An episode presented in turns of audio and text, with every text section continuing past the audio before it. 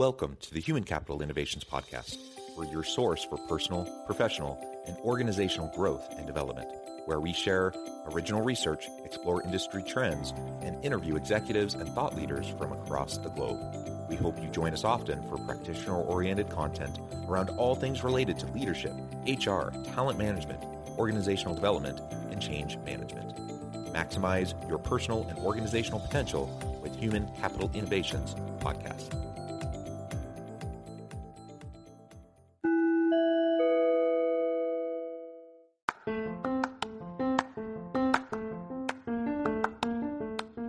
You enjoy the Human Capital Innovations Podcast?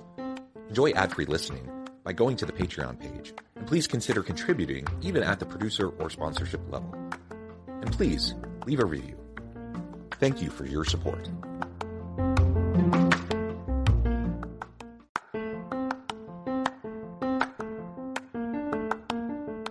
Welcome to the Human Capital Innovations Podcast. In this HCI Podcast episode, I talk with Dr. Jonathan Fowler about developing a data culture in order to best leverage your human capital.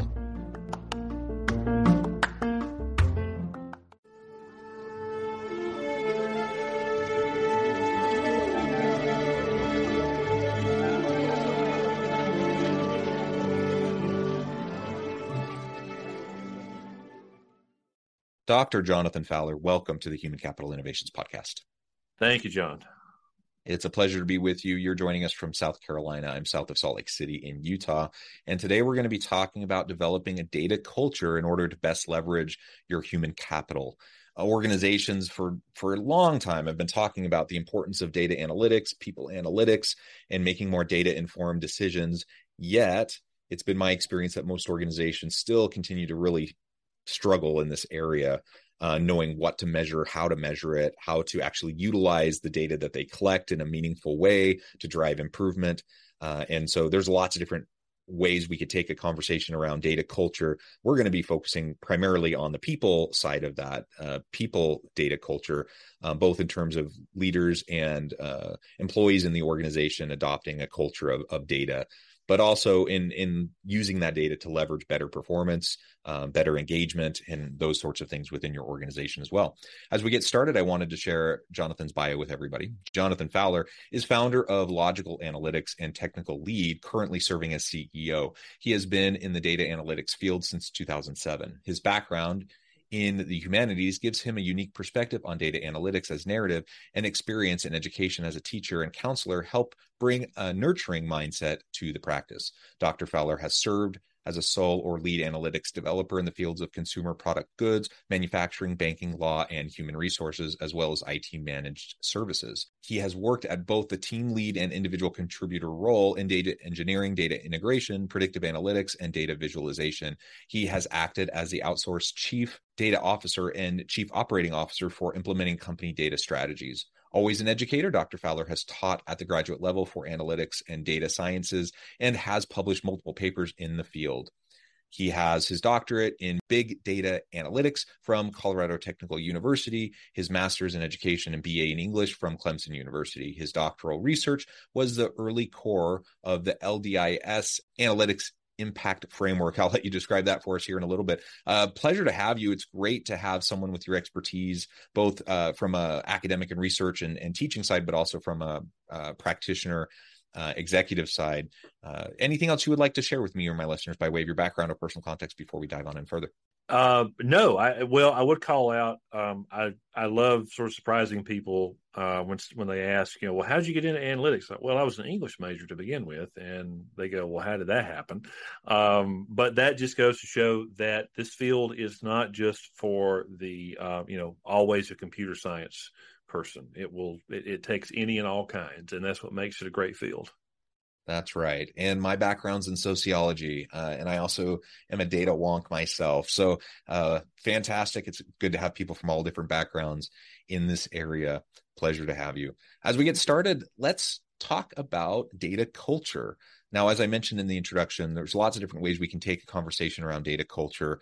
I think most organizations would say they want a data culture, but there's a big gap between intention and actual practicalities and implementation. So what do you mean by data culture, and how can we start to really embed that kind of a culture and support it within our organizations?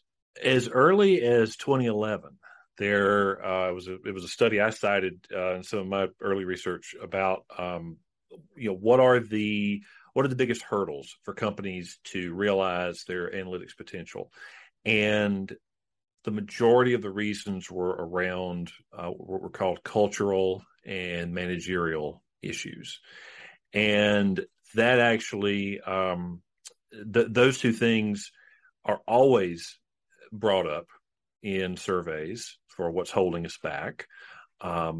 There's this focus, and there's so much noise in the space right now. Vendors are really good at saying that our product is going to do it all. Our product is going to solve all your analytics issues. And for the uninitiated, for your regular business owner, you go, okay, well, let's get that right. And then you realize that, okay, for me to install and run and implement, this package for analytics, let's say we spend, a lot of money on Tableau or Looker or something. We realize, wait a minute, our data actually has to be clean to get in there. And if you take even a step back from that, well, data gets clean and is utilized properly and tells us what it needs to tell us, because we actually generate that data and we have guardrails around it, and we understand that we're all kind of working toward the same goal here. That's the data culture. And so we're missing what capital expenditure can we make to make all of our problems go away? Whereas it's like, that's a quick fix, right? As opposed to, well, what do you mean I need to have a glossary for abbreviations? What do you mean I need to have clear roles and responsibilities and data owners and stewards?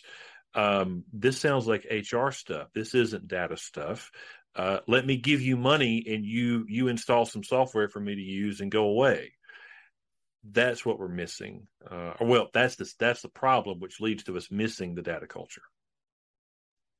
Yeah, it's so interesting. And you talked about data cleaning, for example. Mm-hmm. Now, for data wonks like you and I, we probably are, our spidey senses go off, whenever right? We start to talk about the quality of data.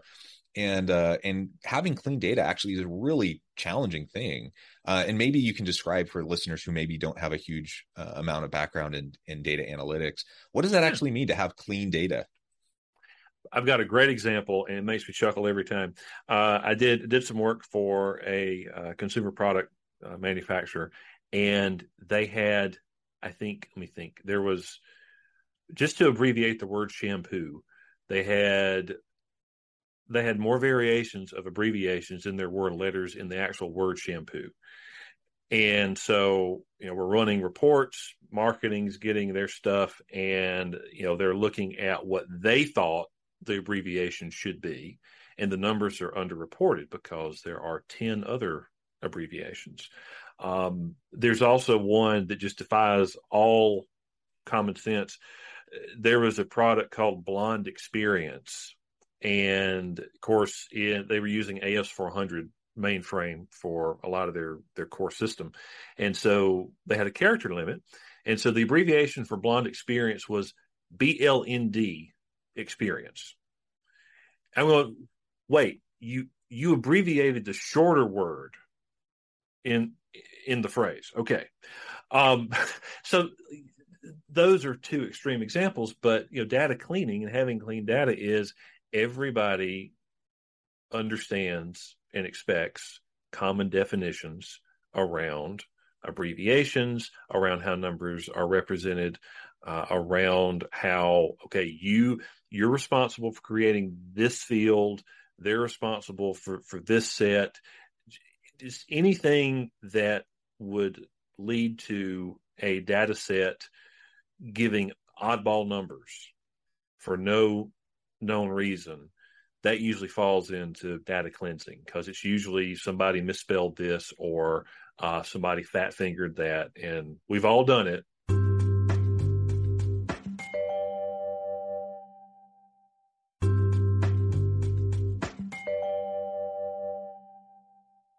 Yeah. So, I mean, garbage data in, garbage results out. And exactly, if you don't go through the process, like you said, in your examples, massive underreporting.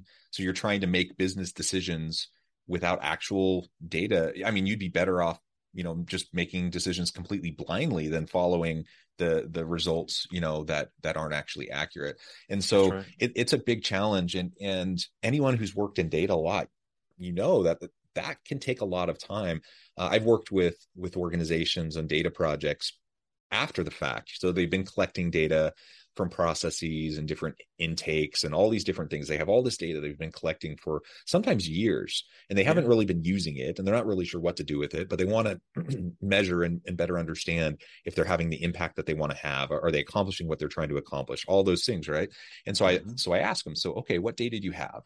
There was one organization where they share that with me. It took better part of 6 months just to get everything into a usable format to then actually be able to do something with it, right? And in that instance, I mean, they're probably better off at that point just scrapping everything and putting things in place and starting fresh, putting, you know, with a good process with good data in the first place.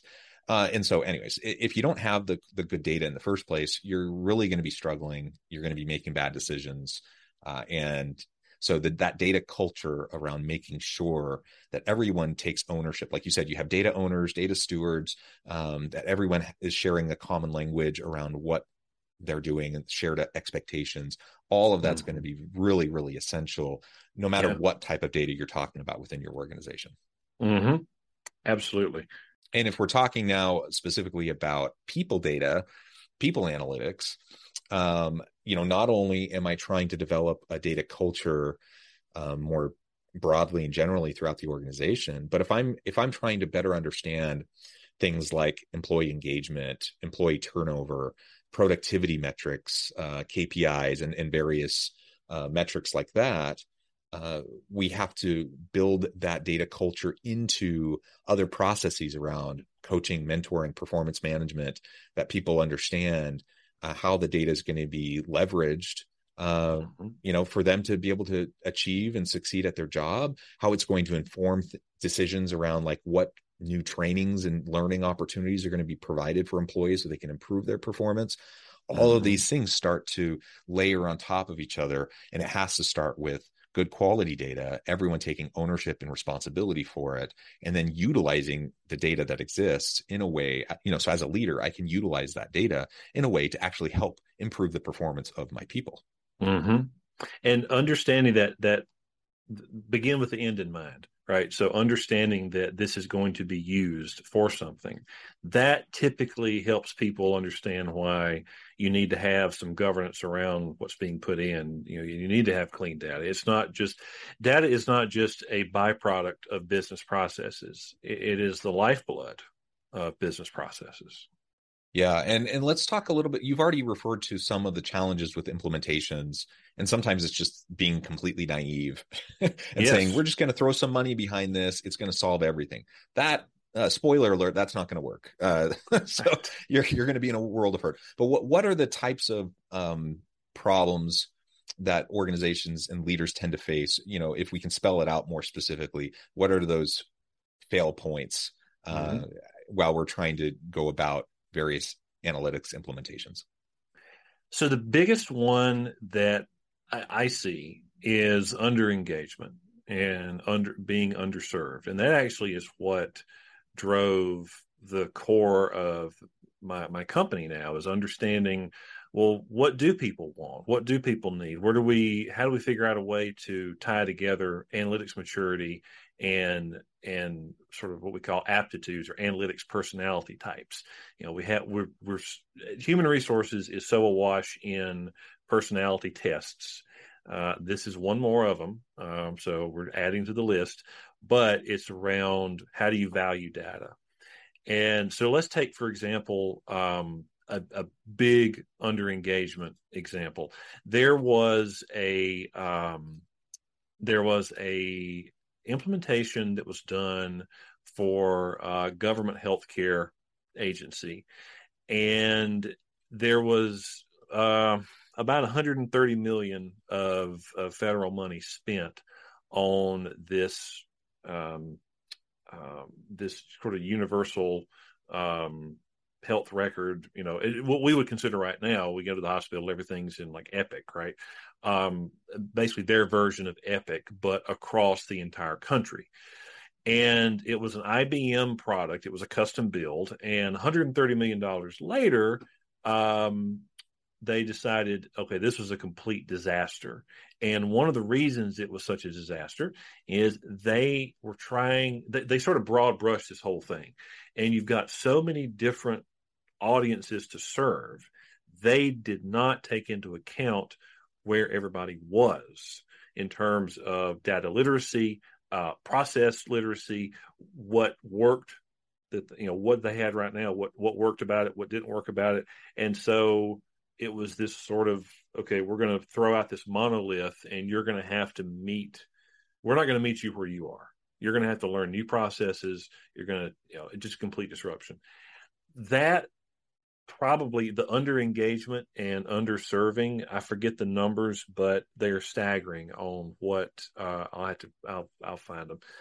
The numbers are staggering on what companies waste because somebody gets the idea that this particular vendor has all of our answers, and then you get the yes crowd, and next thing you know, IT's got the mandate to implement it, and they're going, nobody's going to use this because we're just kind of throwing this thing out there for them to figure out on their own.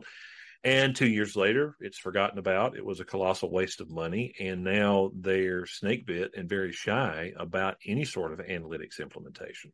Yeah, I mean, there's no buy-in, there's no support. And so, right, of course, people are going to resist, and then they're just going to find workarounds to the extent possible. They're not held accountable usually in that kind of situation. And so eventually, like you said, things just revert back to status quo. And then $130 million, is that what you said? Was that the number? $130 million. That is crazy. Now, I've seen this happen again and again and again in organizations. I've never seen it at the $130 million level, but tons of waste, not just in terms of money, but also in terms of time and energy.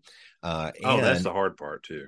And in terms, you just referred to it, in terms of kind of the ongoing culture and resistance towards future implementations. So when you have an epic failure of analytics implementation or any IT implementation or any org change implementation, it not only costs you in the here and now, but what about the next time you need to do something? People are going to be even more resistant. They're going to be even more frustrated, and it's going to be even harder to do it better, you know, and do it well the next time. And that has a huge cost to it also.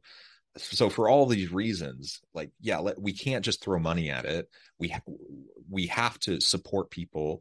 I was talking to an IT person, I don't know, a couple of weeks ago, and they were talking about new system implementations and how they really strive to make it as simple as possible, that they don't want anyone going more than 3 clicks deep. And if it's more complicated than that, then most people won't do it and they'll find workarounds. Now, are there times where you have to go more than 3 clips deep? Sure. But the point is to simplify whenever possible, to make it as user-friendly as possible. And then to support people and train people and get them up to speed and hold them accountable so they actually use it.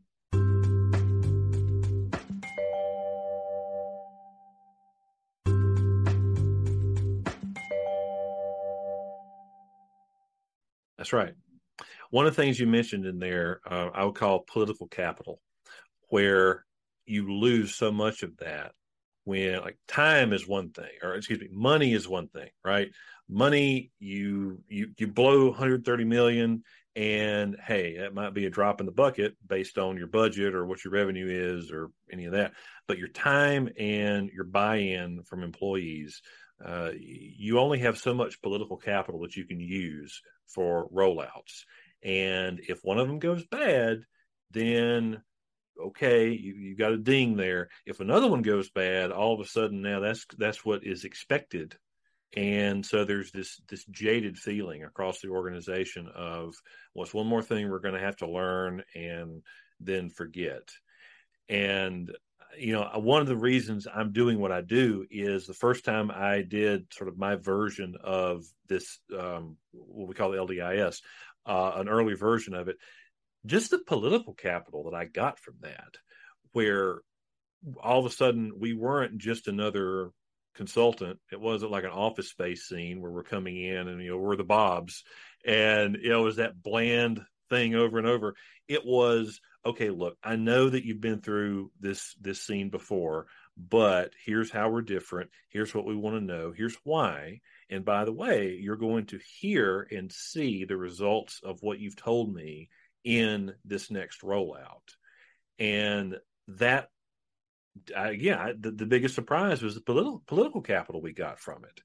And that really led me into, okay, this is not just a data thing. This is also a people and HR and culture thing. And here we are. Yeah, that's a great example. And it kind of gets us into where I want to take the remainder of our conversation, and that is around data empathy. Mm-hmm. That's an important topic in and of itself. Tell us what you mean by data empathy, and then we can explore how we can go about supporting and developing that. It's also known, I think I've heard it called tactical empathy as well. But I mean, empathy in general is just so important in life. I have said many times that data is not always this black and white thing. Data is nuanced, and data tells a story. And just like any story, people can get different things from a story. So let's take, in a small organization, let's say you've got marketing, HR, and R&D. And, we're all looking at the same data. We're all driving to the same purpose. But those three teams look at and value and use the company's data in very different ways. And, even if we go to something as simple as data governance, we talked about earlier, clean data, right? Well, we need to have a data dictionary, and we need to have standards around abbreviating things for the simple fact that you and I may come in, we think shampoo, I think of SHP, you think of SPO, right? And we have to have those guardrails because people think differently. And so with data empathy, it's about understanding that I use data, I value data maybe differently. Like I'm a more collaborative thinker where I use data to increase participation in the organization and buy-in and collaboration, right? You may be more of the competitive type where you use data to make sure that we win the market. We're always on the cutting edge. You want to see KPIs and you want to see accountability. Well, we're in the same company. We're driving to the same goals, and it's okay for us to use data differently. Where it comes into play is if a consultant or vendor comes in and has a new ERP or a new BI tool to implement, they've got to really scratch both of our itches. And if all they talk about is commitment to the organization and this is going to help communication and blah, blah, blah, you're probably not hearing what you want to hear because you're thinking, well, how's this going to help me win in the market? And if all they talk about is that, I'm going, well, does this mean we're going to be purely, KPI driven and cold and hard now? What happened to fostering communication? So, just that one example, there's a really interesting dynamic happening there. And for anybody, not just a vendor who's wanting to implement something, but CEO, COO, department leads, HR, people team, you have got to be aware of that, because I honestly feel like, and I hesitate to say this a lot, but we are rightly focused on team diversity and plurality. I think data empathy is one of those places that we could honestly look at that a little harder when we look at diversity and inclusion, because again, not to minimize any other parts of that, but hey, this is a material difference that maybe we're not giving enough attention to. Yeah, I think that's right. And there's just so many great ways we can utilize data when we build that culture, when we establish more data empathy. I love how you talk about the stories we tell with the data that we have, and just also recognizing that we need to meet people where they're at, and they're coming at this from different places, different levels of understanding, different levels of sophistication. I could go in to a meeting and try to convey, really complex linear models or multi-level modeling or like all these different super complex things. And guess what? That's not going to be very effective, and it's not going to accomplish very much because I'm not meeting people with where they're at, and I need to find the story in the data to be able to share that in a compelling way. Mm-hmm. And so we just need to always come back to that and to remember that, to identify core objectives, like you said, begin with the end in mind, understand the objective of what you're trying to accomplish, make sure that you're collecting the type of data that will actually help you to get to that objective, right? Yes. That you're measuring the right stuff that's actually relevant, that's going to be helpful and useful. And then as we build this data accountability culture and build it into processes and systems and, performance and evaluations and all of that, as we build it into our DEIB efforts within the organization, it can really enrich what we're trying to accomplish. It can allow us to make much better decisions. Much more, objectivity is sometimes a bit of an elusive ideal, yes. But we can be more informed, less subjective, less biased in how yes. we're going about making our decisions. And that is going to be helpful. Well, Jonathan, this has just been a really fun conversation. I note the time. I'm going to have to let you go here in just a minute. But before we wrap up, I wanted to give you a chance to share with listeners how they can connect with you, find out more about your work, your team, and then give us the final word on the topic for today. Yeah. So our website is logicle.us, logicle.us. I'm on LinkedIn, Dr. Jonathan Fowler. And we also, we're on other social media, but we're on LinkedIn. We're on barely on Facebook because I'm not on Facebook. But we are there. But the website's going to be the best way. And my email address is Jonathan, JONATHAN @logicle.us. Wonderful. Thank you, Jonathan. It's been a pleasure. I encourage listeners to reach out, get connected, find out more about what Jonathan and his team can do for you. And as always, I hope everyone can stay healthy and safe, that you can find meaning and purpose at work each and every day. And I hope you all have a great week.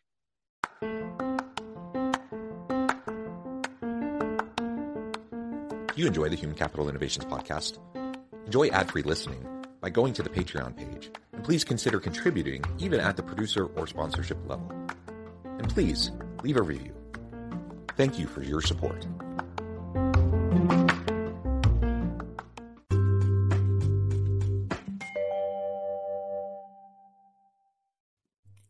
Thanks again for joining us for this episode of the Human Capital Innovations Podcast.